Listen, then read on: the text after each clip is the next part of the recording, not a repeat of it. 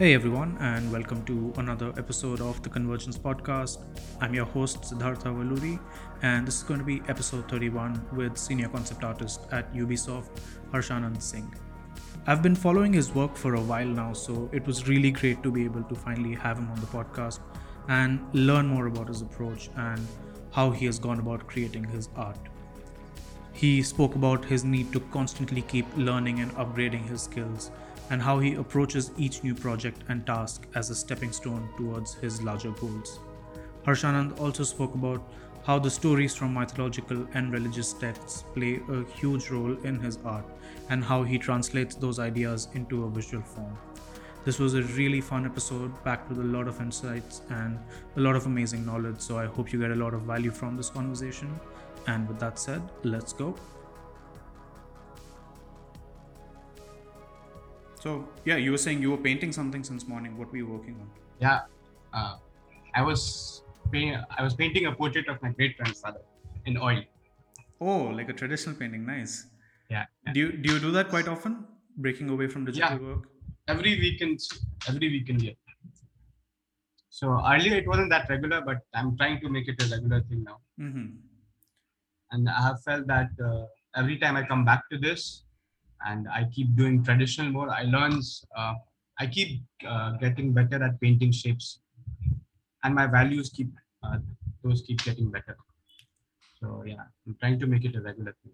That's awesome. I mean, does it also kind of give you a break from just staring at the screen all the time and just yeah, break that? true. yeah. Otherwise, uh, if you keep working just on the digital stuff for a long time, and uh, when you're working professionally after office, you want to work on something that you like to do, Yeah. and uh, so you can spend hours doing just digital stuff, and sometimes it, it can give you headache or it becomes very monotonous. That's why uh, doing traditional helps. It gives you a good break, and then every Monday you feel okay. Let's do this thing again. So the kind of stuff that you do traditionally, um, is that anything to do with concept art related stuff, or is just completely your own exploration? currently it's just uh, what i want to do. It can be landscape portrait anything. Okay. sometimes it just studies. So for example if i like any artist so say Ruan Jia, i'll look at uh, one of one of his work and try to copy it. So i do, don't really post it anywhere hmm but i think it uh, helps me tackle things better traditionally because i i did traditional uh, oil paint uh, traditional painting and sketching for a long period of time Okay. I started doing digital like five or seven years ago. How long have you actually been working in the industry for at this point? Okay, so I have been working in the industry close to seven years. So Okay. that so that means that I have been doing digital for close to ten years. Yeah. Wow, that's insane. And so you said that before you actually got into digital, you had like training in traditional art and design. Is there any school that you sketch- No, no, no. I started sketching and painting uh, at uh, very early. I don't remember when I started. I Mhm. uh, I remember I was paint. I was sketching ladders and balloons and things like those uh, on, in my house. Mhm. Uh, but uh, when I went to Vidya Vihar Residential School, it was a hostel. Okay. So there I met uh, my first art teacher, uh, Rajiv Raj. He taught me, he introduced me to acrylic uh, painting and stuff. So that's how it started. Okay. Before that, I was mostly sketching. Uh, so that that's uh, how it started, but uh, no formal traditional art training as such. Okay. Then from that point on, how did you actually come to know about the concept art field and what prompted you to divert your focus towards this industry essentially? Initially, I didn't want to get into the art field because I wanted to keep it as a hobby. Okay. uh, something that I like doing. Uh, so I come from a very traditional uh, family. So my grandfather, he was a, uh really good singer. Okay. His name uh, was Rajkumar Shamanand Singh. So he was a classical musician. So he had this. Uh, he used to think that uh, when you do something for money, hmm it kind of loses some value. It's like you do. It becomes very. How do you say? Um, Like the essence goes away because you're Yeah, yeah, yeah. commercializing it. so that's why he he was like if you want to improve on something just love it and keep doing it for the sake of the art itself Mhm. uh, art and art itself so I had that kind of uh, thinking as I grew up. But uh, and I I was actually thinking of doing MBA and doing some business like uh, my cousins. But I think in twelfth, no, I was I was studying in Kolkata back then. So a friend of mine, Arib Hussain, he wanted to get into DSK Open for com. hmm I think that was the time when the school just started. I, I don't know, uh, probably two or three years. So I thought, okay, let's give it a try. So he he didn't get in, but I got got in. Oh man. So, and I at that time I didn't know what animation. I roughly knew what animation is, but I didn't know how it's done. So I thought it's mostly doing uh, painting and drawing like what I used to do. So then I went in and I realized that. uh, So the guy there, he said, okay, there's a field named game design, game art. Uh, it's very similar to animation. It's probably some one of the marketing tactics that they do. That if a field needs more students, they try to push you towards it. Ah, I see. So, and yeah, I I thought, okay, let's give it a try. I anyway like playing games. So I was a big fan of Prince of Persia, Assassin's uh, Assassin's Creed, yeah, uh, Assassin's Creed, and uh, House of Dead. I thought, okay, if I like playing games and I like doing drawing and painting, it's good that I'm getting a combination of both. And if I can do that uh, to earn money, I'll have nothing to stress about. I'll probably enjoy my life. So thinking that I went into that field, uh, and uh, but there, uh, my experience for first first couple of years was good. I mean, on the front of learning, but it, the fee was really high. okay. So it came to a point where, so uh, but I was really confident about uh, that I'll I'll work hard and I'll manage somehow. Uh, so I was relying on scholarships a lot. I already had some scholarships. Um, so, but things didn't go well after that. So even though I was doing well there, uh, some management thing happened and they stopped they stopped the scholarships. Oh, okay. So after that, it was uh, not possible for me to afford. Even though my parents were like, "No, no, you continue. We'll manage it somehow." It was for me. It was very difficult to see my parents go through all that just for my education. I, I thought, no, I'll work hard. I'll do it. Uh, and also at that time, there was some issue going on in the school, so a lot of uh, good trainers left. So at that time, I thought, okay, maybe uh, I can learn from artists who are in the industry. So Aditya Chari was at Moon was, was working at Moonfrog at that time. So I got into touch with him. He came for a master class there. So I told him that I want to learn anatomy from you. Uh, so he said, okay, what do you want? So I said, I'm dying to come to Moonfrog. And but the teachers there at DSK, the I I won't say anything against the management and stuff, but the teachers they were really supportive. Okay. So they they saw that this guy is working hard. He's really passionate about it. So even when I was trying to leave school, my trainers actually get helped me getting into the industry because they had contacts everywhere. So at, at that time, I didn't even have a proper portfolio, but uh, they helped me a lot. They told me, okay, you do this, you post this. They talk to the people in the industry. They get they got me in, and from that point onwards, I just kept learning and kept going forward. So that's how this thing started. And once you get into the industry, you keep learning from artists you are working with. You you understand, okay, if I do this, this is better for my future, and things like that. And that's how it, it kept going further. Yeah, that's quite true actually. Oftentimes just breaking into the industry is one of the hardest challenges because that you're switching that mentality from being a student only and learning to Mm. kind of getting somebody to trust you for the first time to work professionally and the moment Yeah. that happens i think as a junior artist you get a lot of confidence also and then you can really trust your work and trust your quality far Mm. more and go deeper into your learning Yeah, and I think when you start working in the industry, there's an immediate uh, level up in terms of the polish that your work has. Because everything that you show to the world needs to look good. So it can't be that hey, I did it roughly in this much time and all that. You, it doesn't matter. Mhm. The time doesn't matter. Whatever you put in front of the world needs to look good. So no matter how much time you get, if uh, you were used to working on something for uh, two weeks and you have to do it in three days, you still have to make it look finished. You still have to make it look polished. So I think that way also working in the industry really helps. And and you learn most while you're working, it's, uh, compared to while you're in college or anywhere. I think colleges are really good for fundamentals and stuff, but if you but you learn most during the work. So, when you actually started working for the first time, did you feel you were adequately prepared at the beginning? Did you have enough skills to at least start working professionally, or was it like more of a blank slate? No, for me, uh, it was very different because I want I uh, I was very traditionally inclined. So and I was more interested in doing human figures, Mhm. uh, landscapes, and things like that. But at that time, say uh, Moonfrog didn't had a requirement for an artist like that. Okay. So they took me as a UI intern. Oh. Yeah. So I wanted to be a concept artist, uh, but they were like, okay, this is what our requirement is. So they gave me a test. I sa- I did it.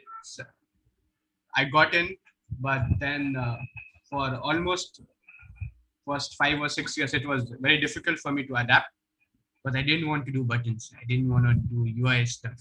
I wanted to do characters, but I thought, okay, it's just a grinding phase. You do it, you learn more about materials because you're working on different things. You're working on buttons. You're looking at uh, uh, something that is made up of wood. So my sense of material materials really improved at that time. So I took it that way, Mhm. and Aditya Chari was there to guide me anyway. So during that time, every morning he used to uh, before office starts, he gi- used to give me some tips for five or ten minutes. Okay, you do this, you do this, you practice this, and after office, i used to go back home, uh, practice, show it to him the next day. So that five or ten minutes every day, and I was really passionate uh, at that time for because it was like I uh, for for me Aditya Chari was like man he's I have read his books as and he's the person uh, uh, who is teaching me all this so whatever he told me I I did I did it blindly. So I think at that time there was a massive improvement. And uh, after 6 months he saw that okay he really wants to do this. So while I was talking to my manager he also helped me okay let's give give this uh, guy some concept work and let's see how he does. And then i did something they liked it and then this uh, promoted uh, me to junior concept artist then concept artist then it kept going on so it was it was difficult for me at that time because the field was completely different than what i was used to do. But yeah if you think uh, anything that you're working on you try to do good at it but you still keep uh, stay focused uh, on what you want to do i think you'll get there. I think it definitely requires like quite a lot of passion and commitment towards the work, especially when you're doing something that you're not particularly interested in, and then find more energy to do the stuff that you want to do on your own time. Yeah. and I think that uh, that small period of time when I worked on UI and I was uh, learning things with the UX art, artist there, I learned a lot about. So it's when you're working in uh, for a product, it's not just about the art that looks beautiful. There are many constraints that you need to work with. So I was very lucky to learn those things there. So from that point onwards, at least for that uh, kind that field, my uh, whatever work I came uh, I came up with after, after that point, the people there were really happy with it. And I mean, when we look at your work at this point, it's filled with like amazing illustrations, and the human figures are, I think, quite central to the work that you do at this point, at least in the personal work that you are uh, able to put out. Because, of course, professionally, it depends whether the studio lets you or not. So, how did you do you think like those ideas that you're representing now, you already had a sense of where your direction or where your style was heading towards, or is it only afterwards you evolved and came to this point? I think it evo- evolved. Even now, I don't. Uh, I personally don't feel that uh, I have something concrete uh, or some style that I keep doing, but it's usually the other people who notice it first. You don't feel that you have a particular style. Someone told me, okay, your work starts looking like this. Uh, when, when I see this kind of stuff, I know that uh, Harshanand made it. But uh, as an artist, you don't know when that when that happened. You keep following different artists. You keep learning one thing from this guy, another thing from that guy, and I think it evolved over time. I'm always curious when I look at your work. The I think the lighting is extremely realistic in the way you portray your forms, but then the brushstrokes are quite loose and they have that sense of natural painting or traditional painting, like we were talking about earlier. how how are you able to translate these two like ways of painting and not get caught up in making it look too photorealistic, but rather just capture the essence of the light? Mm. So I think it might be because I keep switching between traditional and digital digital media.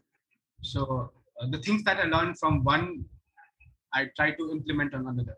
So for example, there was a small amount of small period of time when I wasn't able to do traditional stuff, but I kept improving in, in the digital field. So when I came back to oil painting, I realized that I have learned so much uh, in this this amount of time that it improved my traditional work as well. So I think it's because I'm kind of switching uh, from one thing to another. And normally, if you think about it, uh, people think, okay, if I'm good at something, let's keep pushing it and I'll be really good at it. But I personally feel that maybe while you're on the journey, everything that you go through, you won't, you don't understand the importance of it at that point. But going forward, you will be able to connect the dots and you will see how those experiences experiences ha, uh, have helped you in being what you are now. So I think because of the traditional and uh, digital switch, uh, use I still have that painterly kind of feel. Also because uh, while I'm working for uh, a company, the it's very concept like stuff. So for example, it's very specific to what their requirement is, and when you're designing something, you can't be vague or you can't leave some part unaddressed so you need to give a very specific, you, you need to give specific information to the team so that they can work, work with it. That thing in traditional paintings, uh, that's how it's different. It's like you focus on one area that is really detailed. You give 100% information there. Then there are some areas that are left loose so that uh, when a viewer looks at it, he has some freedom to imagine things there. So if you're giving 100% to a 100% information to someone there's nothing in the picture that will uh, that will keep him coming back to it. But if you leave some space for his imagination to run wild that image becomes interesting so while i'm working for uh, uh, concepts or uh, any uh, industry related stuff i try to keep that thing alive somehow, no matter how how polished it needs to be. There needs to be that uh, personal artist wala touch there and something that is left for the viewer to imagine. Because uh, if you if like you bring everything on the table uh, and you need to you start thinking okay does it work? Does it not work? Man maybe it doesn't work but nothing is stopping you from imagining it. The people who did uh, futuristic landscapes say 100 or 200 years ago whatever they painted none of them worked at that time. But because they imagined it people kept trying to invent things like that and how that's how we progress. So i guess like storytelling is also such an important part of the kind of illustrations that you do because you're leaving the sense of mystery for the viewers to come back and imagine parts of the painting. But there's also an essence or a core message that you're trying to portray through the artwork which brings them towards the work to, to begin with. And like i think a lot of your work the personal work that you do is inspired by mythology by stories from the past and you kind of bring your own flavor and taste to that. So what do you think drew you towards those stories to begin with? I, I think religions so uh, as a kid uh, I used I was very interested in stories from Ramayana and Mahabharata, mm-hmm. and as I grew, uh, I also started uh, looking at stories from Quran and Bible, and there are many uh, stories of, uh, on YouTube as well. So especially the, the about their prophets, how the world started and how it's going to end. All that is really interesting. Mm-hmm. And you'll when you start going through different religions, you'll see that there are many things that are very common. Yeah. So then you start thinking that okay, maybe there's a source, uh, and things kept getting distorted because people kept pushing it uh, according to their needs or uh, probably because of lack of imagination at that point or whatever they understood they tried to frame it frame it in that way. So uh, so i think uh, the stories that i keep reading about these different religions that become that as as a base for my work. And then i tweak things uh, so that uh, i can express myself in it. Mm-hmm. So, for example, if I start painting Rama and Krishna the way uh, we saw them in uh, TV serials, it will be same. But if you try to think of those people, okay, they are gods, and they are not just my god; they're god of the world. You won't start putting Indian Indian designs on it, or maybe if you if you do, it won't be that uh, uh, you just threw it in there. Uh, you will try to implement a lot of things. If you're making gods, you're trying to make gods that are universal. They're not of India. They are they are not of some part of the world. So I think that if you try to combine different religions, you will come up with something that is more universal. Ah, that's So- an and- interesting way. Yeah. I guess it shows in your work because the kind of motifs that you're using are not, uh, like you said, representative of one style of design or which comes from one culture. It's bringing in flavors from different parts of the world and different stories together. Yeah. Within these stories, are there something that specifically you get drawn towards, like maybe the journey of the main hero that is struggling against certain odds, or just the cosmic level stuff where it's just about creation and destruction? I'm generally in, interested more in things that are non-human. Okay. So, because we keep talking about humans, what human wants, what this, this, this, and I'm interested in things that make humans feel small. Okay. That will make humans more humble. That okay, you can think whatever you want, but maybe you haven't seen the entire universe. There are things that is beyond you. You think that you know hundred percent, but you don't. Maybe what if something comes to the world and uh, it's something that uh, you have never imagined. So, so basically, anything that uh, makes you makes humans feel insignificant. hmm So I'm mostly interested in things like that. So that's why more angels, uh, demons, and things like that. I think that quite sh- well shows in your work as well because there's like clear distinction in the scale. They are like tiny humans scattered across in front of a large angel or a Yeah. demon that way. So that's interesting now that you're explaining the thought process behind that.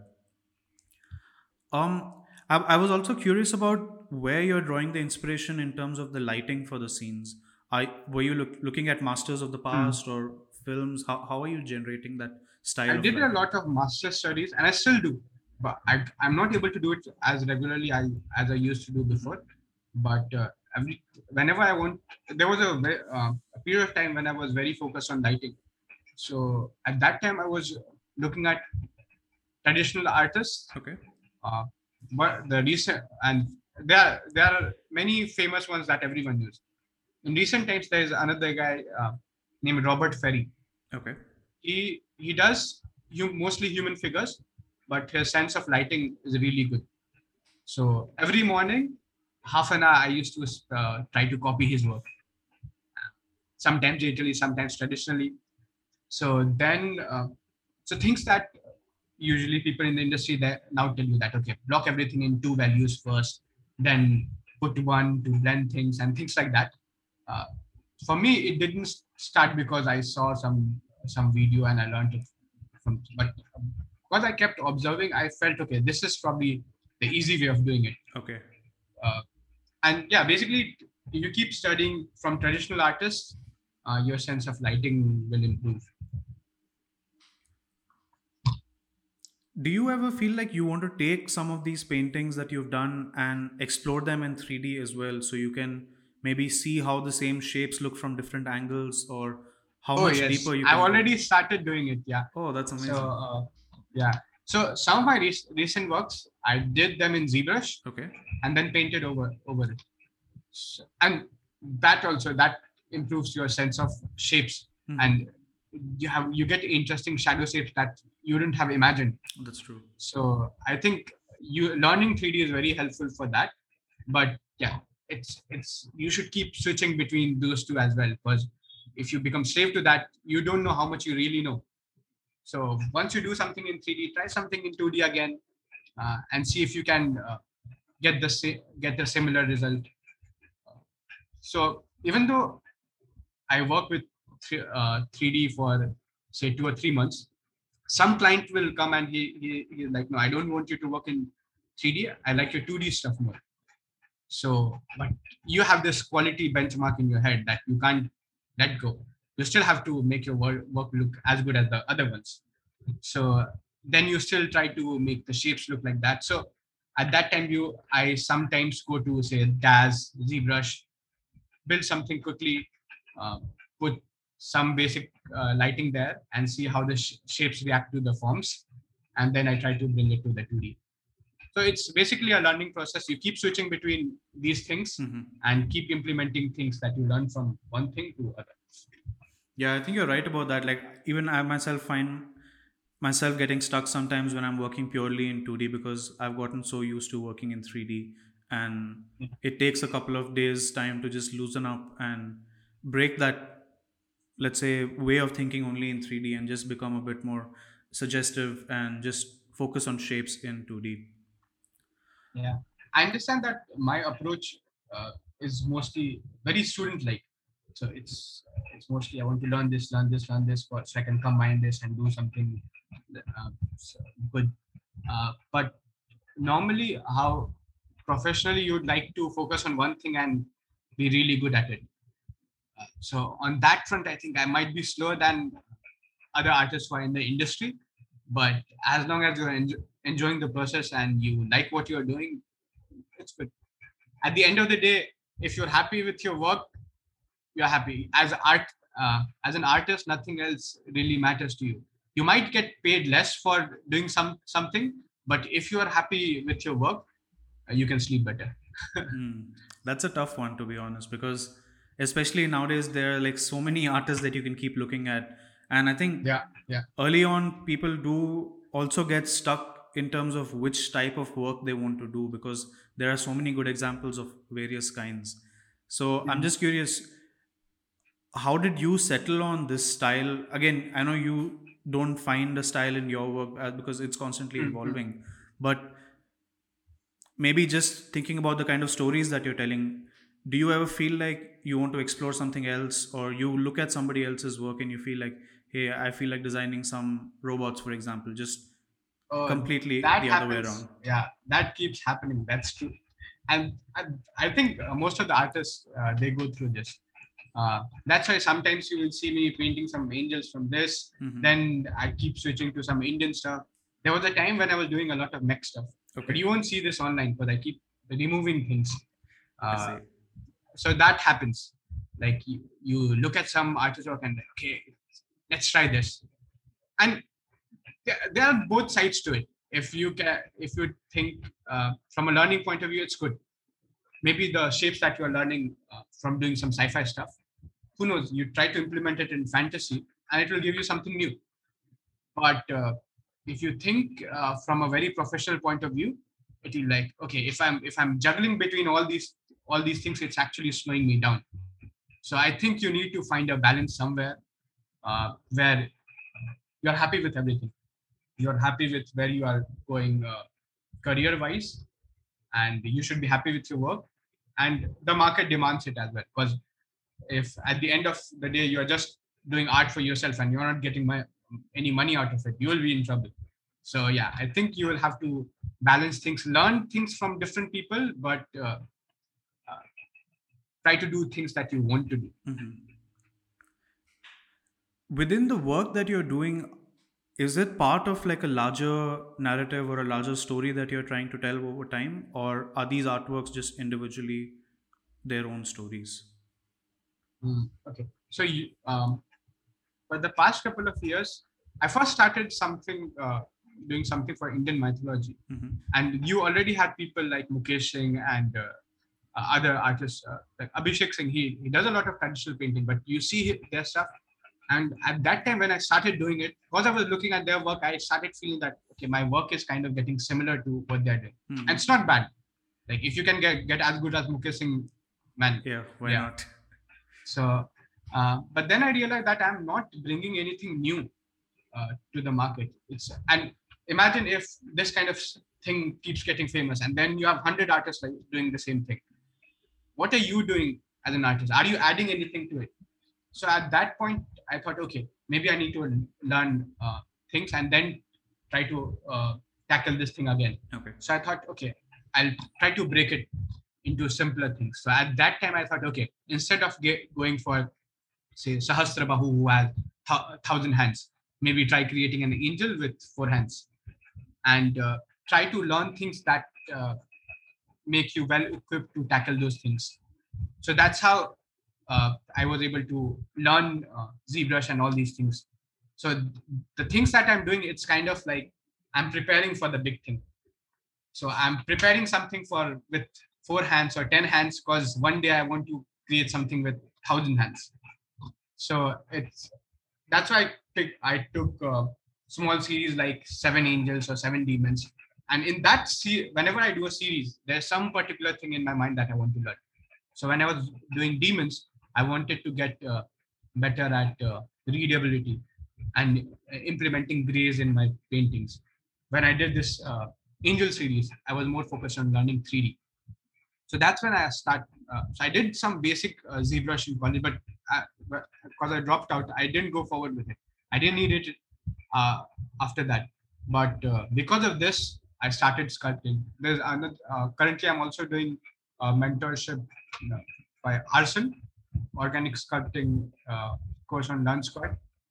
So yeah, I so my focus currently was learning on 3D. So wherever you can learn from, go for it. So all these small projects, it, it's kind of things that I like to do, but I have uh, some particular thing in my mind that I want to learn. But these are all kind of gearing up towards the big thing that I want to do. So mythological characters that uh, two years ago I wasn't able to illustrate the way I wanted to. So yeah, that's the main plan. Ah, that's interesting. So basically, you're using like a project-based learning approach on every series Yeah. that you do, and you're upgrading your Yes. skills. Yeah. yeah, that's a good thing. Yeah, and I can see definitely how Arsen's course can definitely boost the kind of Yeah. work that you're already doing because I guess the form language somewhere has similar roots to it, even though the end Mm. results are different. But the Yeah. Way that shape is working out, either in 3D or in 2D, can be similar. I uh, so, some time ago I noticed that I was already doing some stuff in ZBrush and more mostly organic stuff, and there were already similarities. I, at that time, he wasn't planning to do mentorships. I dropped him a message, talked to him about it, and I saw that there are many uh, similar inspirations.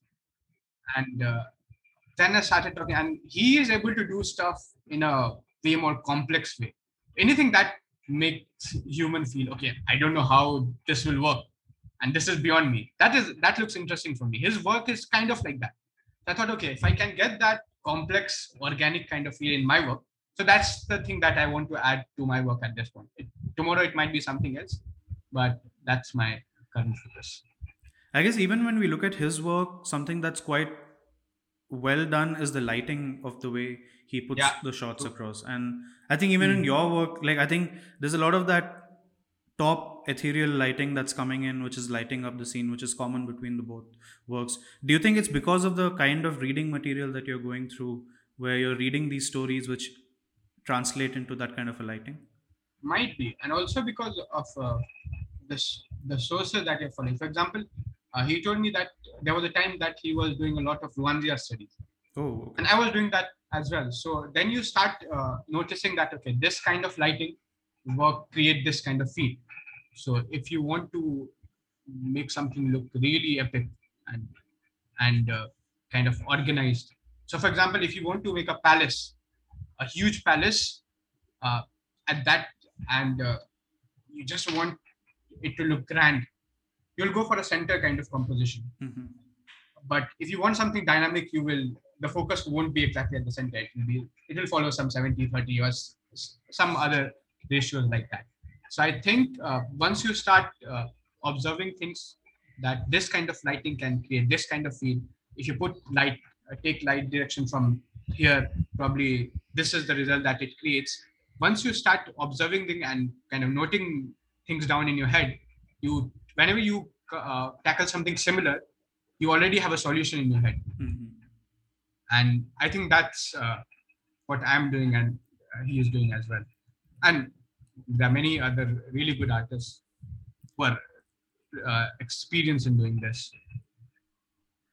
So when you're actually preparing an artwork or a series of arts, artwork, let's say, how detailed or how specific are you going in terms of your design process do you already have the shapes resolved on paper or do you have certain notes or sketches that you're looking at or is it more of a 3d exploration and then you arrive at that final result But on that, I'd say that I have two different approaches. Okay. Say a professional work.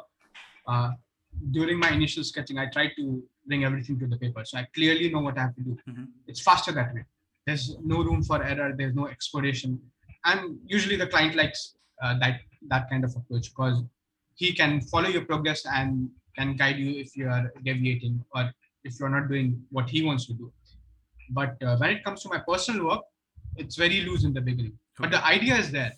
I say uh, if I want to show an angel who is kind of making a prayer, uh, holding earth in her hands. So the one that I recently did, I probably do, did many sketches, but at that time, uh, the details about uh, the details on her armor and stuff like that wasn't there. okay It was just focus on what the subject matter is. What is the angel doing? What's the feel I'm going for? And probably, I think lighting is the first thing that I focus on.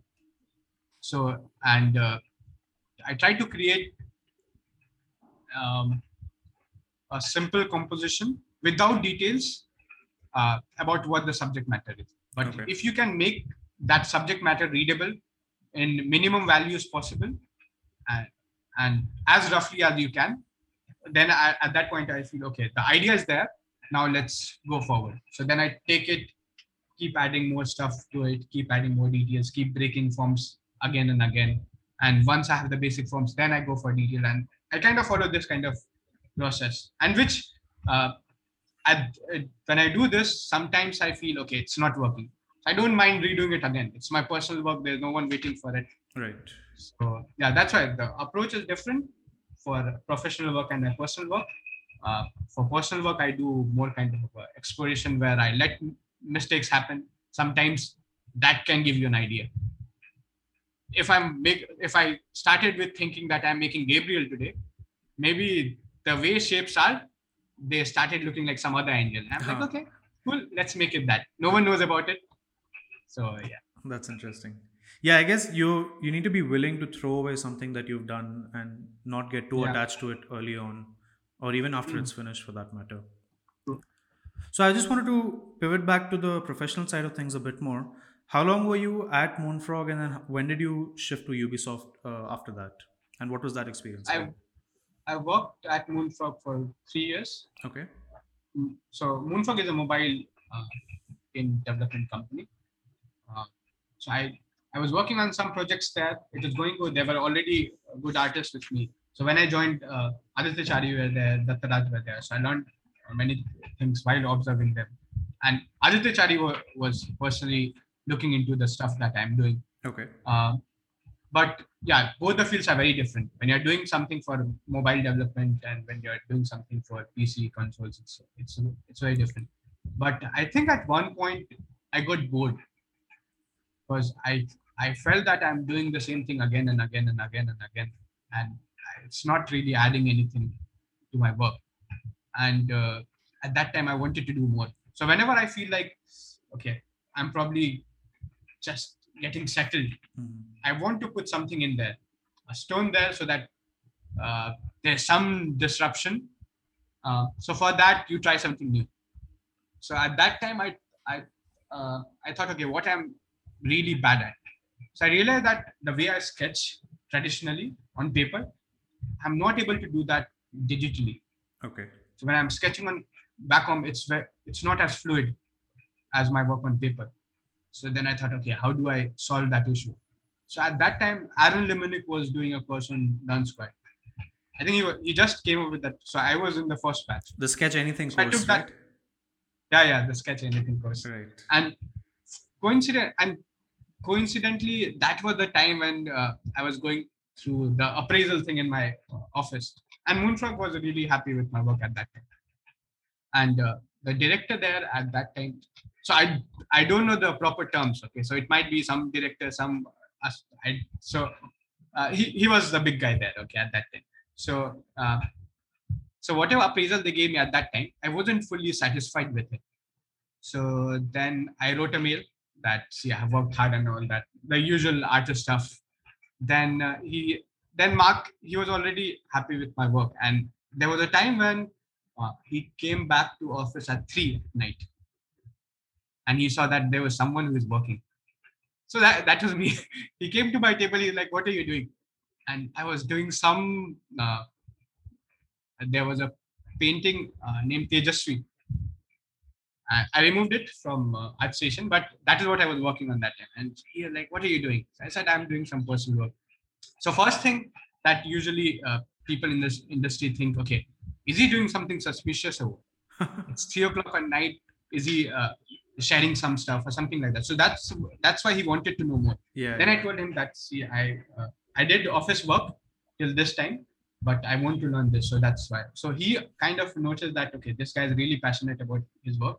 So when I was going through that appraisal stuff, appraisal thing, uh, he first said, okay, we are already giving you as much as company can give, but I understand that you are not because you and I was very young. So for me, the progress went really fa- happened really fast. So the company was already giving me say max what they, they could, but I was still not satisfied. So then Mark Skag said, okay, what can we do? Uh, we won't bend office rules. So then I said, okay, uh, can you give me, can you help me get this mentorship? Because I can't afford it. So for that, they were, they were happy. And I kept, I have done that in uh, different offices. Uh, so it's usually cheaper for them as well because they don't have to give some particular amount of money to you every month Mhm.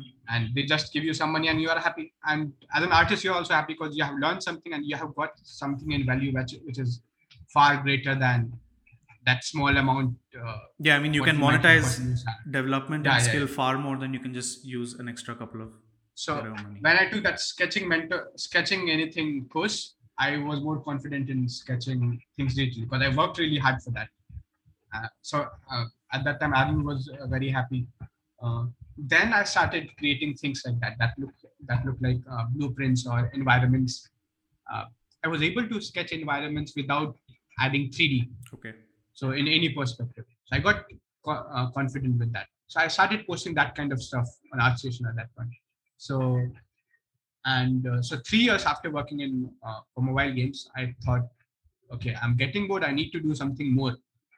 And uh, the approach at moonfrog also kind of changed at that time. So they wanted to make small games that uh, earn more profit.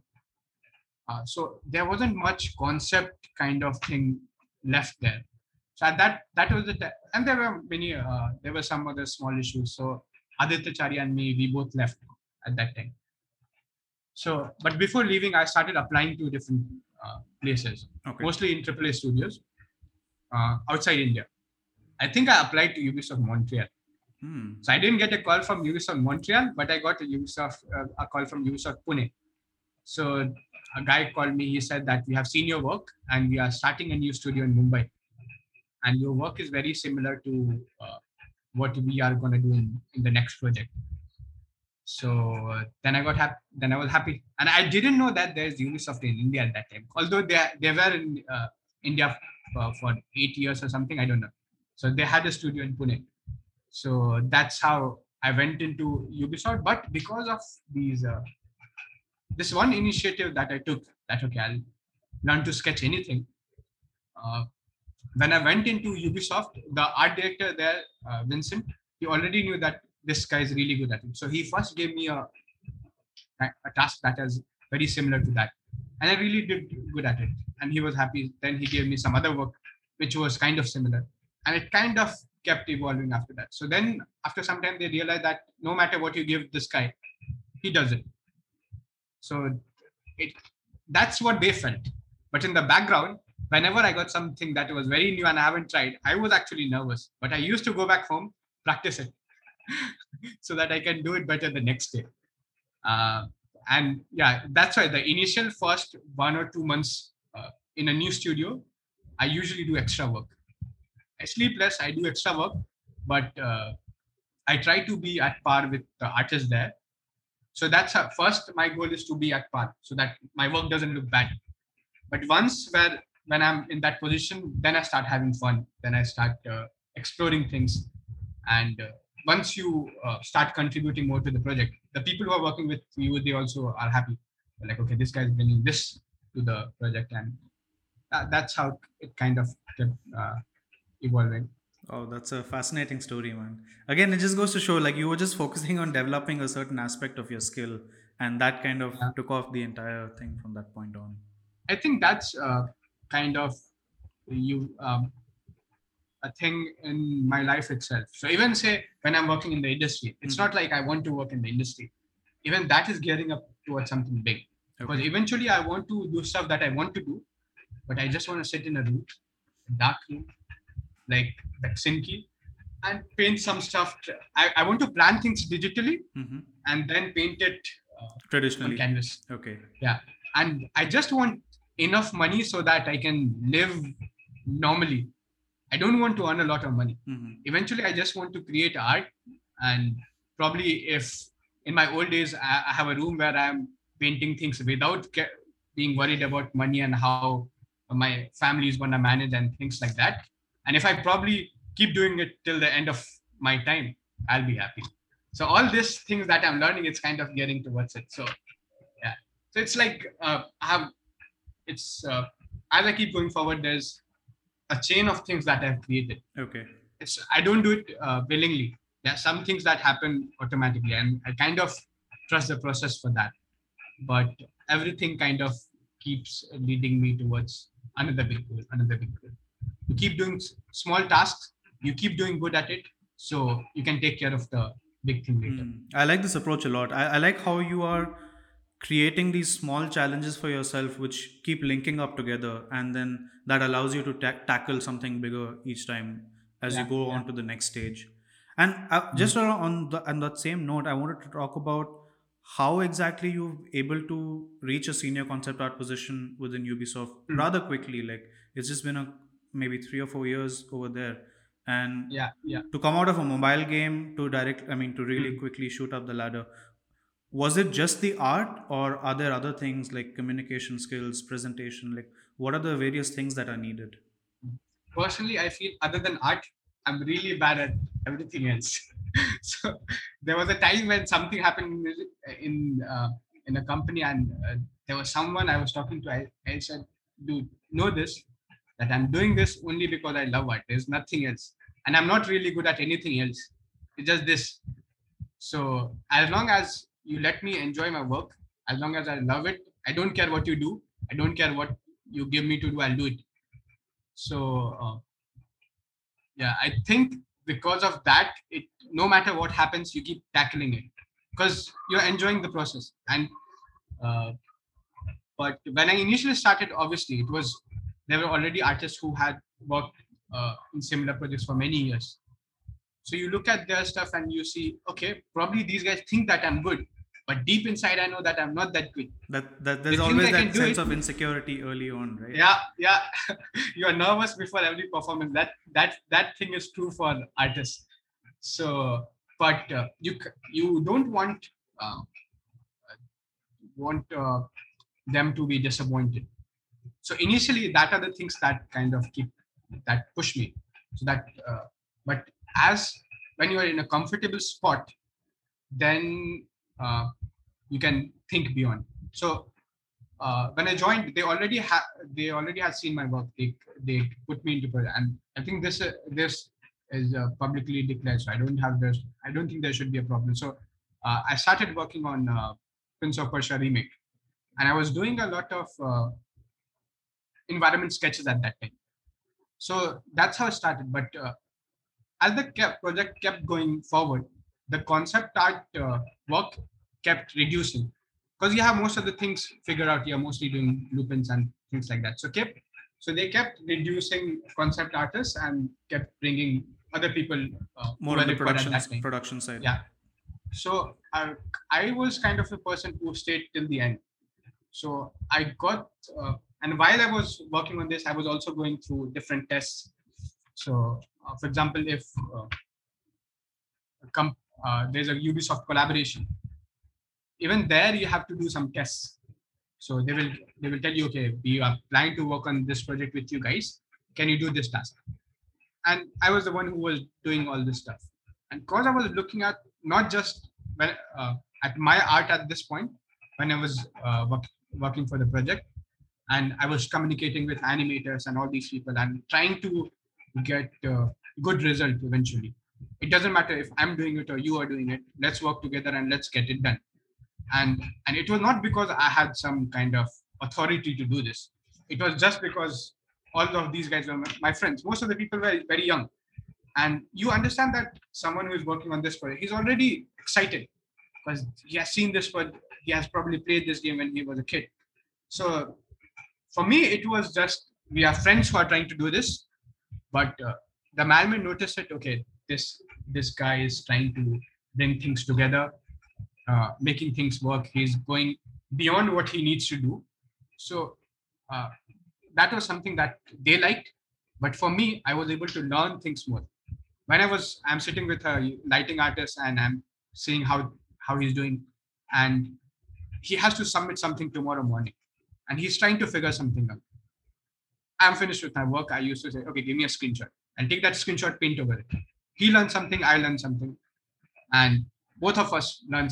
Uh, and this kept on going for different departments. There were some uh, animators who, who were struggling with something. I didn't know the exact solution for that, but I was like, okay, I'll probably help you. I'll do it in 2D. I'll give you many options. You try it out, and that way they came they came up with something better and because of that i think i learned faster than what normal people would do and that kind of starts showing uh, that uh, people can observe by looking at the work there so the kind of stuff that i was doing when the project started and the kind of stuff that i did when the concept what concept art uh, work was about to come to an end there's there was massive improvement so they realized it and because i was communicating uh, communicating well with my my teammates and kind of uh, pushing everyone.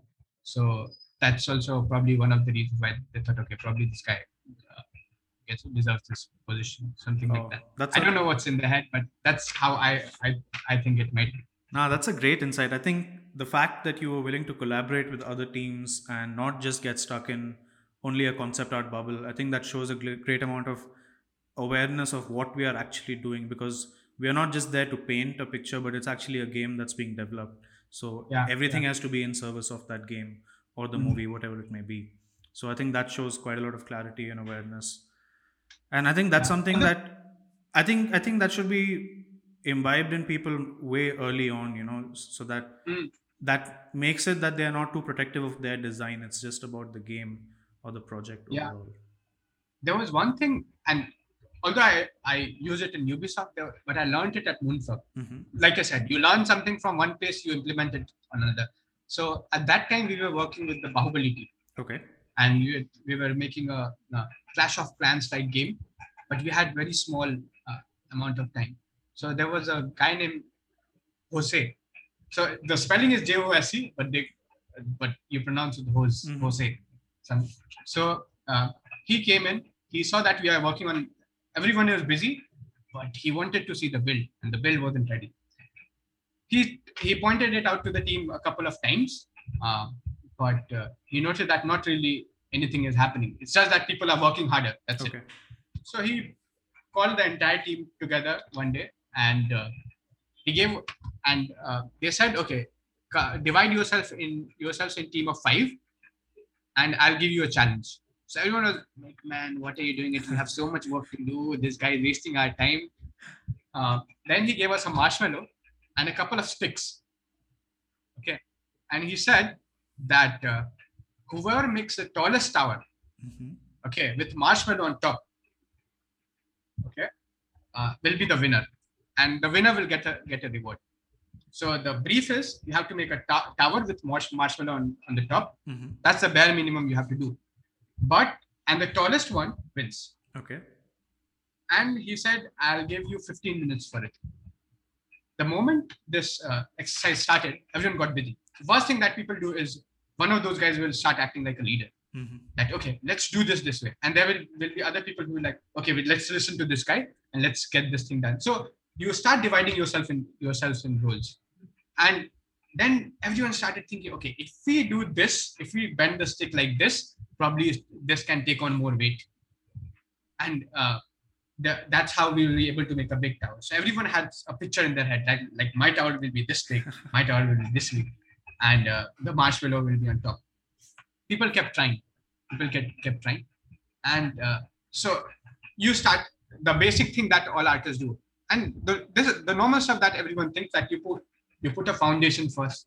You go on top, you put something on top of it. You have a strong foundation. You keep building on top of it, and then we'll put the marshmallow on top. Okay.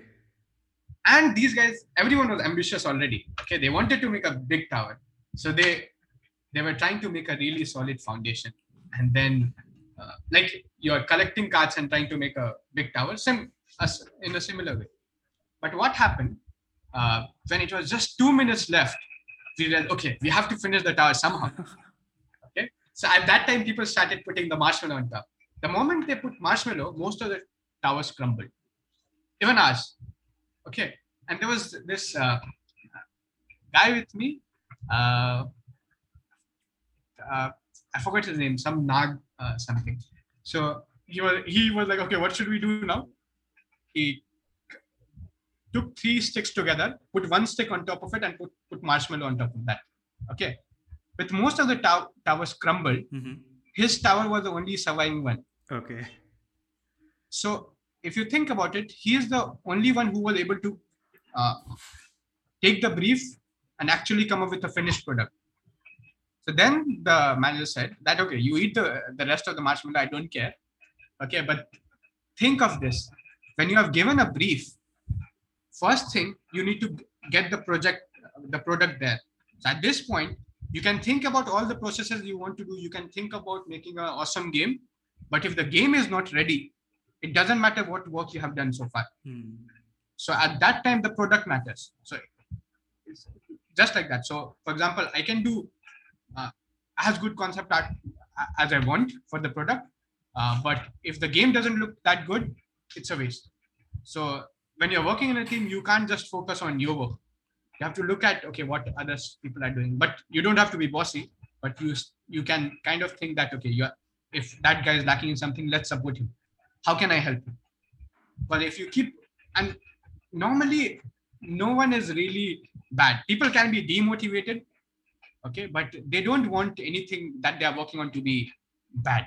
That's true. so it says that they are demotivated or they are not able to do something. So you look at people you see okay what's the problem with this guy? Is he demotivated? Or he is not uh, as skilled as he needs to be for that particular task. If he's not at, as skilled see how you can help him. So you get the product there, you get the marshmallow on top, make a basic tower, make it stand. Once you have there, you think, okay, how do I increase the height of that? yeah. So that is something that I learned at Moonfrog and we implemented that at Ubisoft. Wow, that's a great example and a great analogy. I mean, it just goes back to that finish is better than perfect way of looking at stuff because once you Yeah. have something, then you keep developing that. And I think Hmm. the aspect that you mentioned about being demotivated is quite true, especially in like these AAA games with production times are so long, where it's natural to lose energy after a point, no matter how exciting the project is at the beginning. And you have to find ways to keep motivating yourself and motivating the team around you to be excited about the work. Yeah. That's a tough And there's so much, it's it's not people might think that it's so it must be so easy. Uh, it's it's gaming, it's art. Uh, Hmm. Probably this guy is having fun. It's not as serious as the job. But when you look at the stress that some people go through it, and it's not because of some company or because of something, it's just that they are passionate people. But at the end, you have to be professional enough to understand that product needs to be delivered in this much amount of time because people have done some research. This project needs to be there in the market at, at this in at this date because uh, that's when the market is ready. It's kind of that pe- people doing uh, different things. They're trying to make one thing work, and you have and because of those things, you have many constraints that you have to work with. Mhm. One thing that is so uh, is different uh, when you are doing something for another field for any other field uh, compared to gaming is that in gaming you have you always have to work under many constraints. And it's it might be difficult for people. It might be that okay if i do something in this way using this software i can probably create something better. But what if the company doesn't have that software? How will you do it? You still have to find a way to do it. So yeah pe- there are stressful times but uh, i think working together you can push each other out of it Damn. These are great analogies, man. I think it clearly shows like you know how to pull a team together and motivate them and keep them working towards a common goal. I'm just curious how important is the need to keep doing personal work to sustain your professional side of work because it's easy to get burnt out while you're doing just one style of work or one type of work over a Mm. long time. So how do you balance it and especially as you go more senior in the company the kind of stress or the pressure that is put upon a person keeps increasing over time because they are Mm. responsible for more things. So how do you balance that? For me, I think if I don't do personal work, I start getting depressed. Mhm, Okay. like not lit- literally, but I start getting sad. But uh, in professional work, you are you can be passionate about it, but it's some kind of stuff that you know that works. You have come you have come up with a process that you know works, and you are trying to do it again and again, so without failing. right. So after some point, it will become monotonous, and and it's not like you'll always get a product project that you want to work on. Maybe you are a guy who enjoys doing fantasy stuff, and at this point you're working in a sci-fi stuff. What will you do? Hmm. If you keep, it's good that you can take it positively and you can keep learning while you're working on the project. But eventually, if you are not enjoying it, at some point you will burn out. You're like, what am I doing with my life? So I think doing first thing is if you're working on personal stuff, sometimes it uh, it relieves you out of stress. Because uh, see, the basic thing that artists, the reason why we thought okay, we'll come into this field is because we thought we'll enjoy it. But if your work is becoming torture for you, you won't go, uh, you won't last very long. That's why you have to find ways to still make it fun for yourself. So if you're doing personal work, don't think I'm trying to do it because I'll put it on art station, I'll show it to different people, they will appreciate it and stuff. Something. It people think like that initially, but you will realize that it it matters nothing in the long run. There will be always artists who are so good that uh, you look at their stuff and you see what am I doing with my life. Hmm. No But matter how good you get, at- yeah. Yeah, no matter how good you get, but uh, then you think, okay, what what do I want to do now? Obviously, you keep the learning thing intact. Uh, but if you want to do a demon today, paint it will stopping you. You you started drawing and painting not because someone was paying you paying you money for it. You started doing it because you sketched something, you showed it to your father. He said, "Wow, this looks really good," Mhm. and that itself was enough to motivate you. So as we uh, keep progressing towards in my personal in our personal life, I think we uh, focus a lot about what industry wants from us, what other artists are doing. Hey, this guy started learning this software. Probably I should learn it as well. And you can get into that race, but someday another guy will come up with something new, and then everyone will run after that. But what did you want to do? What did you do it because you wanted to get into a race, or you did it because you wanted to enjoy it? So that's like first thing uh, it uh, it relieves you you of stress and if you enjoy at least for three or four hours in a day i think you will be leading a happier life Well, I mean, you come across as somebody who has all these things quite sorted in their mind, and like you've really thought about these things in terms of overall how we are leading our lives as an artist or a designer or a creator. Is it something that you? that- I mean, sorry to cut you off. it's because of the uh, the, ex- uh, the experiences that i've had Okay. everything that i say that hey if artist does this this is not good it's because i went through that stuff hmm I went through that stuff. I have become really sad at one point, and I'm I keep going back to the phase where I'm not happy with what I'm doing. So, and uh, most of my life I've lived alone. Okay. So I left home when I was probably eight or nine years old. oh wow. Okay. Yeah, that's So, quite. nice. so there are many times when there's no one else to comfort you that hey Harsh, you're probably doing good. Don't worry. When you're at a young age, you look at stuff, you see, man, I'm nowhere. I have been doing this for such a long time. You will have to find ways to motivate yourself. Most of the artists live a depressed life. You have examples in the history, and that also sometimes has uh, work as a fuel. Sometimes you had a breakup and you are angry about it. You are listening to some songs that is that are giving you energy, and you are doing it. Sometimes you are really depressed uh, about life, and that reflects reflects in your work. So I think artists are really good at channeling what they're feeling. Hmm. and but if you can use everything that you feel as fuel and you put that into your work i think you can keep going forward Wow, that's amazing advice. So, are you, I mean, do you ever think about maybe doing some courses and sharing these experiences with people who really want to learn from you? Uh, has that something that's come up? like I said, other than art, I'm really bad at everything else. So uh, when it comes, I'm uh, especially my confidence is kind of always low. I, I end up doing things that look good, but deep inside, I'm still not happy with it. So that thing keeps going on and on. So uh, and at this point, I don't think I have kind of a concrete uh, workflow Okay. that uh, I can sum it up and teach a student with it. So I'm still in that kind of phase where I have something that I do professionally, but that is because I have learned from different artists and I, and I know that works. hmm If I sh- teach it to other students, I'll just be teaching stuff that other artists do well. It probably uh, you look at uh, tutorials from Eytan Zana, uh, and you will figure out things how I do things professionally. But the things that I do personally, it's very uh, there's no particular way I do it at this point. So once I'm able to sum it up properly, kind of there's a process to it. hmm Uh, I think that's when I start uh, doing mentorships or something like. But I really want to do it.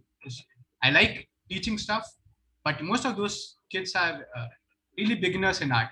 So I teach them basic uh, anatomy stuff, perspective stuff. I did it with Aditya Chari uh, uh, when in Bangalore, Okay. and uh, I do it off and on with uh, people I know, and I see that I enjoy it. But uh, when it comes to really hardcore stuff, and someone who looks at my work and say, hey, say, "I want to learn how to do that," I don't know what to tell him.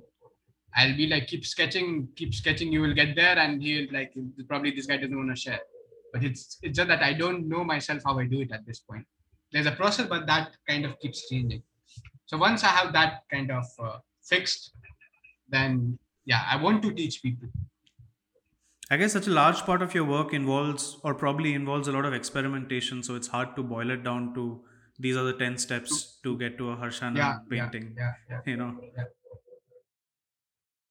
And that also keeps changing. Uh, you look at Craig Mullins stuff, and sometimes the paintings that I'm doing, I'm doing it his way. And sometimes I look at, uh, so for, then I looked at Arsen's work, and I'm like, okay, let's try it this way. If I keep doing that, I it's very difficult to come up with a fixed process. Yeah, it's like an amalgamation of things that you learn from different artists and stuff yeah. like that.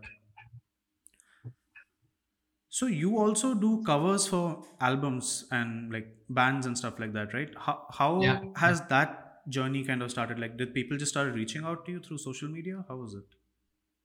Uh, yeah, that's that's true. I uh, I think uh, the demon pro, uh, series that I told about that, which I did focusing on uh, implementing grays in my painting, improving my values, getting a good kind of mood. I did it for my personal work, Okay. but once I did it, uh, probably people from the uh, metal music industry, someone noticed it, and they started posting it in different blogs. Okay. So Youth Area was the first band that contacted me. Uh, so they want and they wanted to buy a stuff that was already there. So a, a painting of Astaroth. Now when I look at it, it looks really bad. I want to remove it, but it's kind of thing that uh, metal people keep coming back to. Okay. That's why it's still there on Art Station.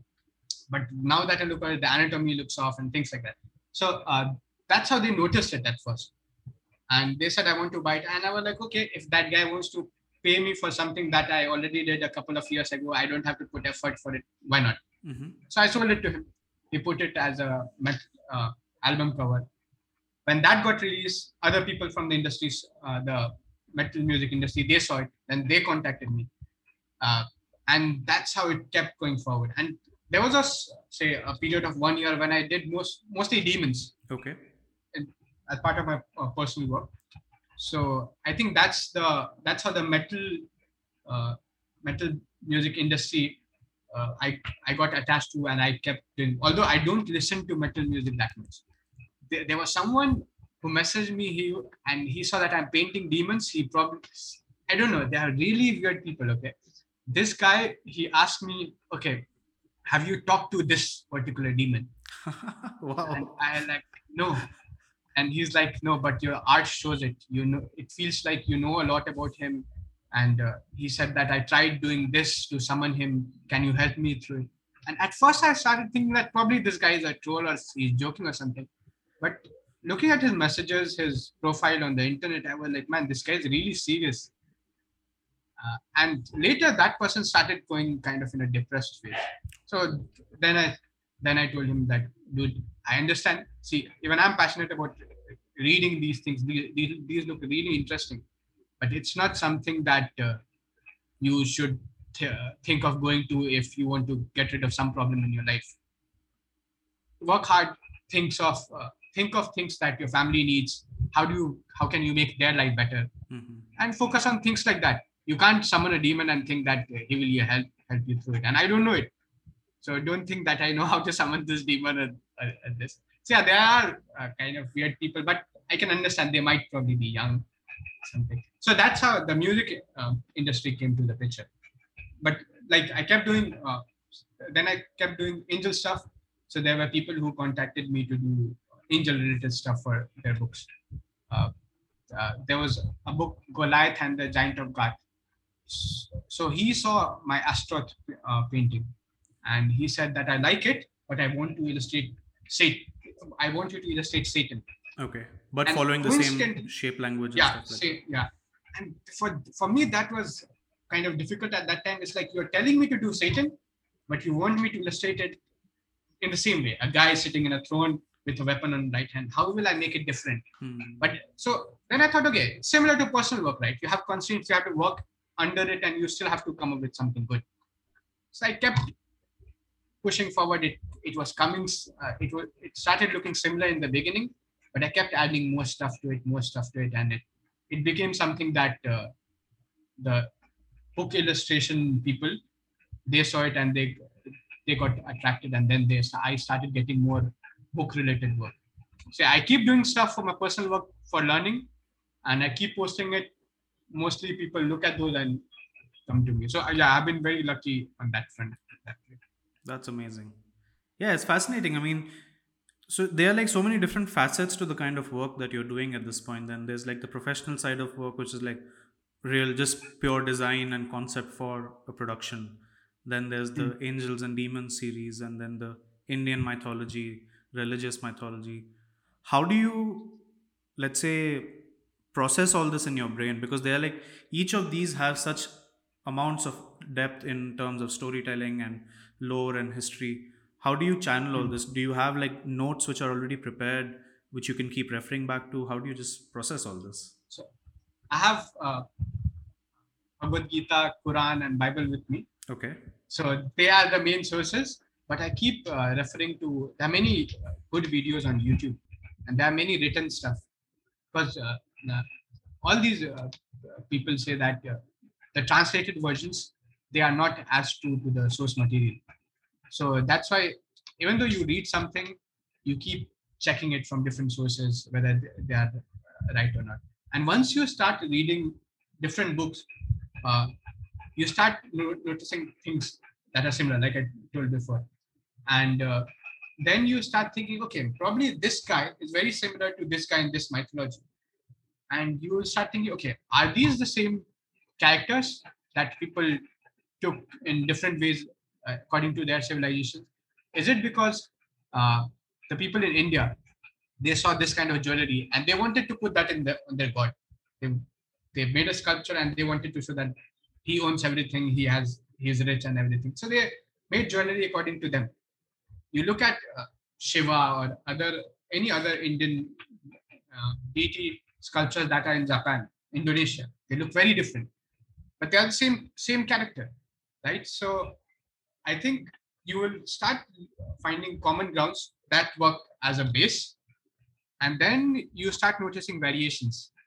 Then you start picking things that are interesting to you. For example, uh, if you're painting a portrait of painting a painting, uh, if you're doing a painting of Gabriel, so the description is that uh, when Gabriel met, met uh, Prophet Muhammad, he had 600 wings, and that was his kind of uh, form that he took to. That is uh, that uh, Prophet Muhammad was able to grasp. His real form is even greater than that. So he had 600 wings. There were constant rubies falling from his wings, and his legs were like emeralds and things like that. But if you try to illustrate that, you won't be able to do it properly. Like you, there's no way that you can show 600 wings and people can count it. Mhm. But as an artist, you take that as a brief and you see, okay, how can I bring the same feel? Can I make the reader as scared of that angel as Prophet Muhammad was at that time? So uh, you take these stories as base. You see that, okay, this thing probably I can illustrate at this point, this thing I can't, but I still try to get uh, my viewers feel the same way that uh, that particular character at that point in time felt and that's where you get uh, a space to explore Okay. So you're translating the emotion rather than the literal description of what an Yeah, angel or yeah. a demon looks like. Yeah. Because if you start making um, armors like what humans look at now and you could have made an, an angel then like you could have sculpted some something and brought it to life but Mhm. so at that point you understand that okay this thing is beyond what humans can imagine so there will be some things that you won't understand so it's not like every part of my design if it's a professional work obviously it should make sense but if you are doing for your personal work and you are just trying to bring an idea that dude this is something beyond you it doesn't need that you need to make the viewer understand everything in the first glance so yeah, that's where the the thing that I told about in the traditional paintings, you had not everything completely figured out. So you leave that space for imagination. Do you also like read up about, let's say, past civilizations and lost cultures and stuff like that? And if so, does that feed into your work? Yeah. So if you, uh, it's mostly at this point from religious point uh, point of view. So I kept going through uh, different versions of Bible. So at this point, this particular guy was illustrated in Bible in this kind of way.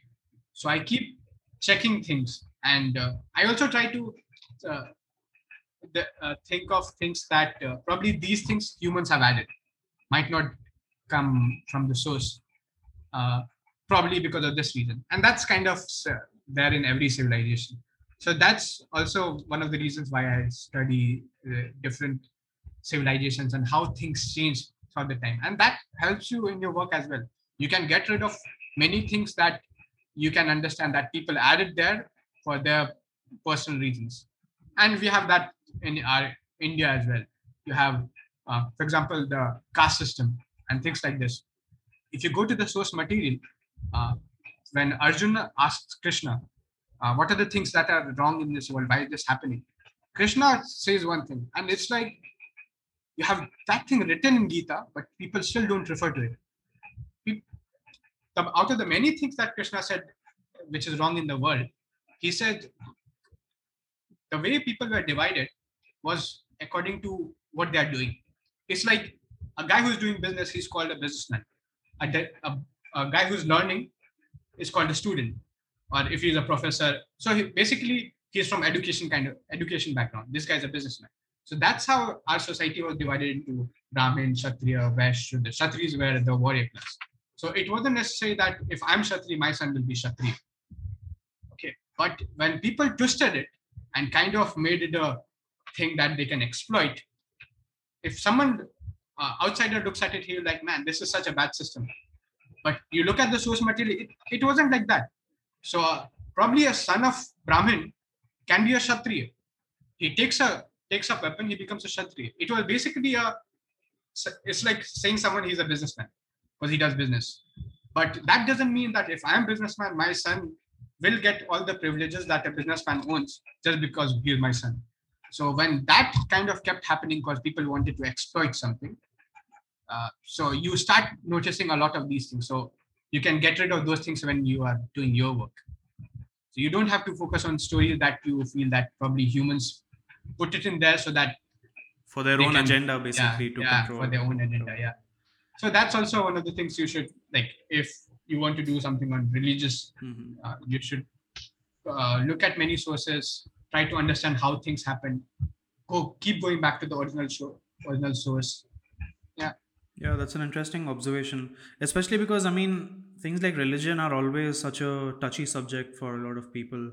So the way you portray it also has to be, I mean, you you don't have to necessarily worry about how it's perceived, but I guess you have to keep that in mind at a certain stage Yeah. Because people, again, can twist your own artwork against you and Mm. misappropriate Yeah, what its message true. might be. Uh, uh, Molee Art, the artist, Yeah. he, he passed away recently. Man, he he went through so so many things. Uh, so I didn't know him personally. I saw his work uh, that was online, and I was a student at that time. So and he was doing good stuff. And you look at the comments at that. I think on that front, at least, our uh, Indian society, it, people might say that it's it's uh, becoming worse day by day. But man, the stuff that that guy went through, we are going. We don't have to face that thing because he kept doing it. Eventually, he started focusing more on Japanese stuff. Yeah, he stopped But mythological stuff. Yeah.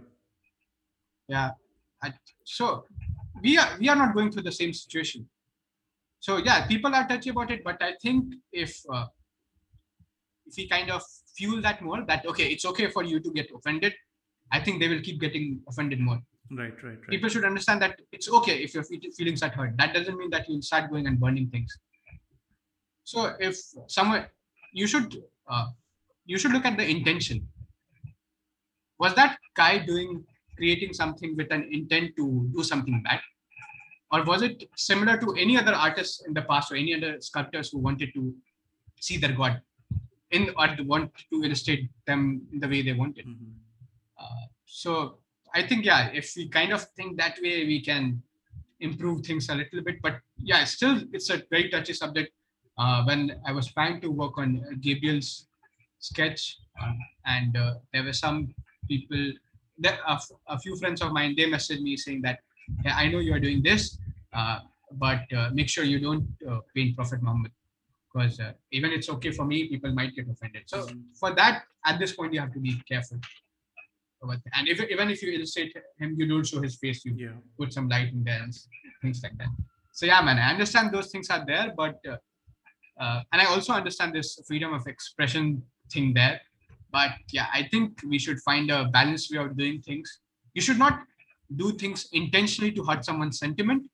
But man, if someone does something because of his, innocence or he doesn't understand, people shouldn't be like harassing him for it. Yeah. Especially There because i mean, pe- people who are like doing these kind of artworks are people who are genuinely appreciative of that culture or religion or whatever it may be.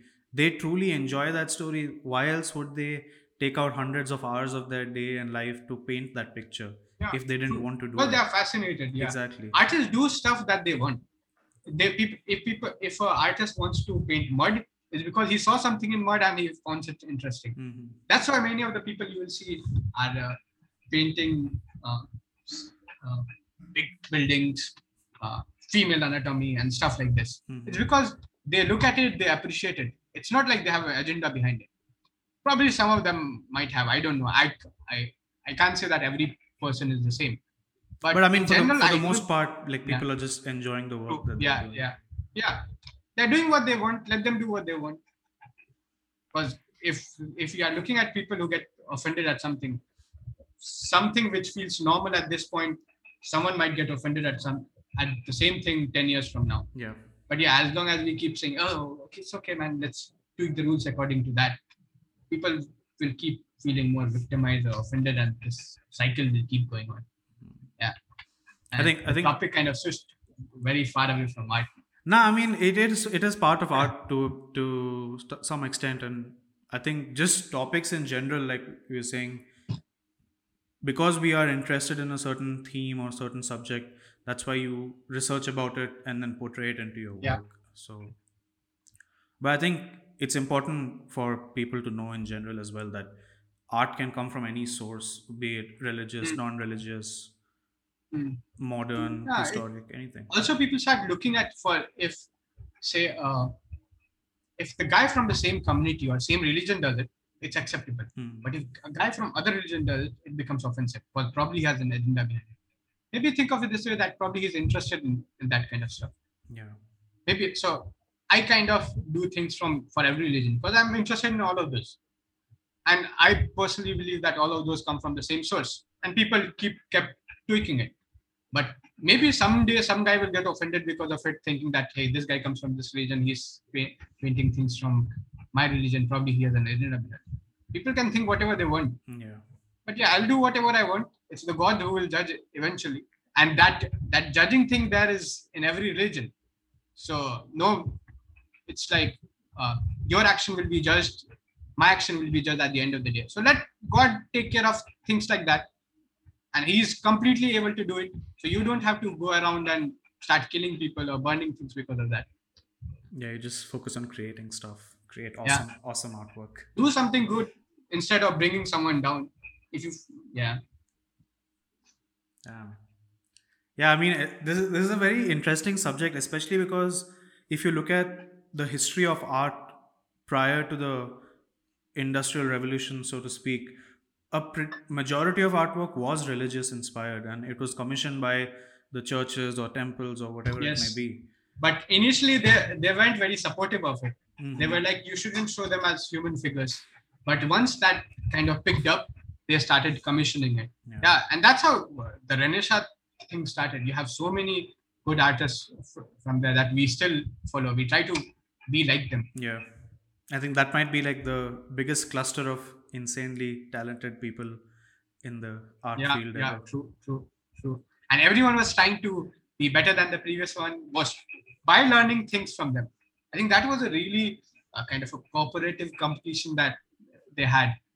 You, you look at you read stuff that uh, michelangelo has written about leonardo Mhm. or what leonardo has written about michelangelo. And but when they were working they were looking at other work and trying to get something from there so there was a competition between leonardo and michelangelo at some point. So they were trying to illustrate the same topic. For some reason that thing didn't go uh, didn't finish because both got some big commission somewhere. Mhm. and but at that time the sketches that uh, leonardo did michelangelo ref- kept going back to that took some stuff from it and added some uh, some of that in his work. And some of the stuff that michelangelo did there was a sense of grace in his work that leonardo saw and he implemented in his work. And both our guys kept kept uh, improving because of that. And i think and people kept looking at their work and they were willing to see okay what comes of it at the end. But yeah unfortunately it, it didn't happen. Mhm. Wow, yeah man i think that was a although they were and artists are competitive they it happens. But if you can think of it as okay if he's good at good compared to me at something why is it why is he that good?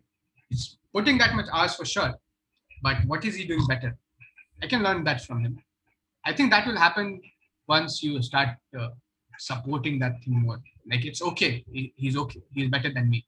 I don't have to make it kind of a race. Uh, you appreciate him more. The first thing is if you start feeling that you uh, you are getting very disturbed looking at someone's work you start sending him a message that man i really love your work. I like this this this this this. And once you start talking to the person you will see that man he's very much like me. He's a simple guy trying to do stuff that he loves.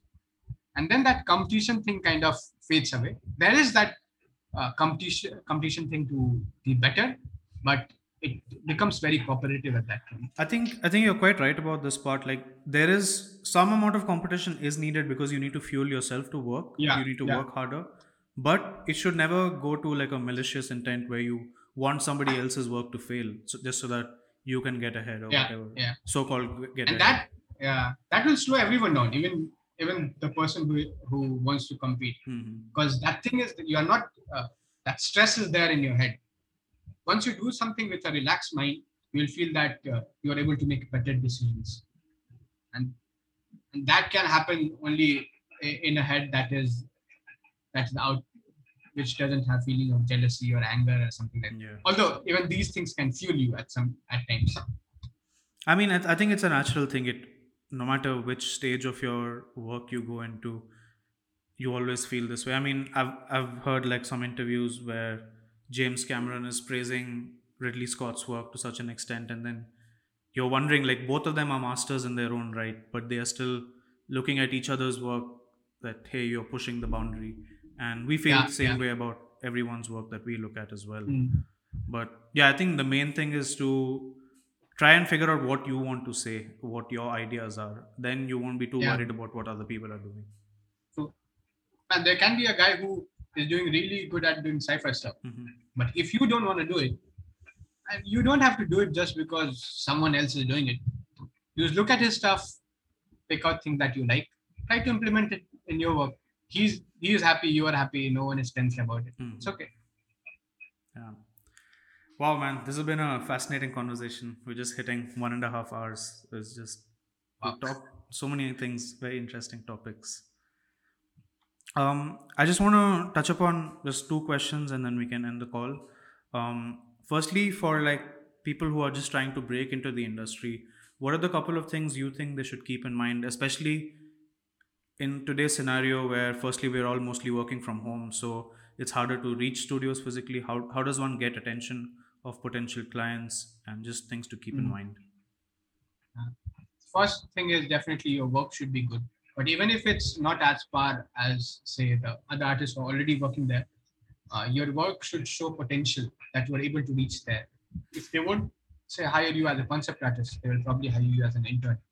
So it's okay if you don't uh, make a big splash in the industry, but your your goal should be to get in there, and that can only happen once you understand what they want. Mhm. Uh, and uh, and this is something that I can talk about also because uh, I kind of uh, I remember the time when I was mostly focused on uh, very traditional stuff, not in terms of say uh, the materials and the platform I'm using, but also because what I what I was creating at that time, it was mostly landscapes and things like that, which which was in no way uh, usable for a company. So if you want to do that, then it's okay. But if you really want to get into the industry, say if you want to get into Ubisoft or Santa Monica, you look at God of Star, God of War. If you want to get into Santa Monica, you look at the stuff that they want to create. You try to create things like that. You see scale. You try to bring that kind of feel to your work. Once you try to implement that and you create a portfolio with works like that, they will notice that this guy's trying, he's interested. Probably we can take him and he will he can do good. The idea should be there. People accept if uh, you lack one thing or the other. other. Say there's good sense of perspective in your work. They see that you understand the field well, uh, the subject uh, re- really well, but your sense of lighting is bad. It's okay. They will take you. Uh, they will tell you to do some blueprints for some time, and and you will learn from the artist nearby. But understanding the field where you want to be, it's very important. You can't keep uh, uh, painting portraits and think that someone will hire you as a concept artist. And that's one of the problems that many people have when they contact me on Instagram. Uh, they say that uh, I love drawing and painting. I want to be a concept artist for the Ubisoft or this company or this company. Can you please help me? I'm saying I look at their work; it's full of portraits. Mhm. So then, like, okay, someone might hire you for portraits if they want portraits in their game or their movie.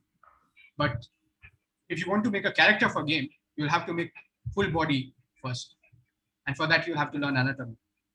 So you should be able to show that you are capable of doing it. So not just putting everything on the uh, on ArtStation and start bombarding studios. You should at least come close to what those artists are doing, or at least your work should show that you are interested to do the, that particular thing. I think that's one of the ma- main things. If your work shows that you have the understanding of the field, it's easier for you to get into there, get in there. Otherwise, you can keep messaging artists to, uh, can you recommend, uh, can you recommend my me in the industry, in this for this company to this person, and there will be a point where probably the guy you are talking to is not comfortable with it because your work is not good Yeah. if he starts recommending people whose work is not good and you come to the studio and you don't perform well, it's also not good for his reputation. Yeah, it shows So- poorly on him, definitely. Yeah. So, in order, if you want to get somewhere, be worthy of it. If you are not worthy, be halfway there, uh, but show me that you are passionate. You're passionate about learning. So, if you are not able to go to FZD, learn the design stuff, you show me that uh, you're interested in this. You started thinking that way.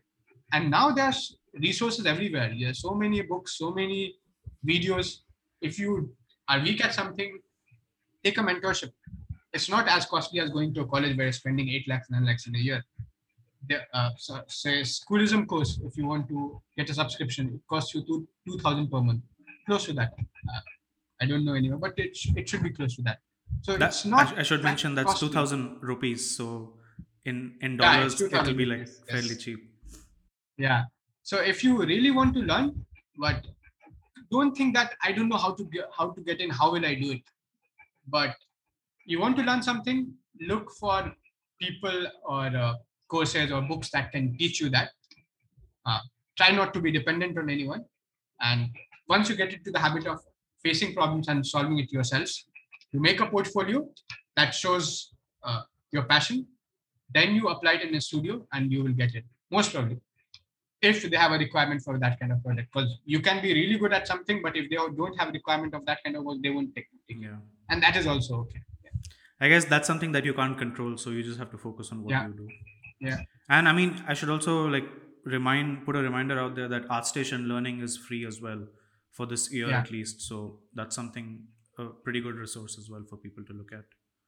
and most of the artists are helpful if Mhm. if you message them they will guide you but there there might be times that there are some really uh, top notch people and so what happens if you message them they might not, not respond because they're getting many messages like that so they also need time for their family and Mhm. and life. So it's okay if they don't message you. So talk to someone who is not that good, but is still better than you. If you're climbing a ladder, focus on the next step. But you you know you keep that in mind that I have to go there, but let's focus on the next step where I'm where I'm putting my foot. But if you start running thinking that hey I need to get there, Hmm. probably you will fall. So be careful about every step, and things will uh, turn out to be the way you want. You will get there. Yeah. Interesting. I guess this leads into my final question quite well, which I like to end the conversation with is when you're planning out your life from this point on, are you thinking about the next 10 to 15 years ahead? Or are you Hmm. just looking at what's ahead of you right now, the next year or the next Oh month? yeah, I, I can see how it's it, it's actually got related to the previous question. Mhm. So yeah, I have some things in my mind that I want to do uh, if I live that long at, at when I get old. So I have things like uh, I want to have a setup at in my hometown. I come from Purnia, it's in Bihar. It's not that big a town, and so I try to set up uh, a good, inter- reliable internet connection there.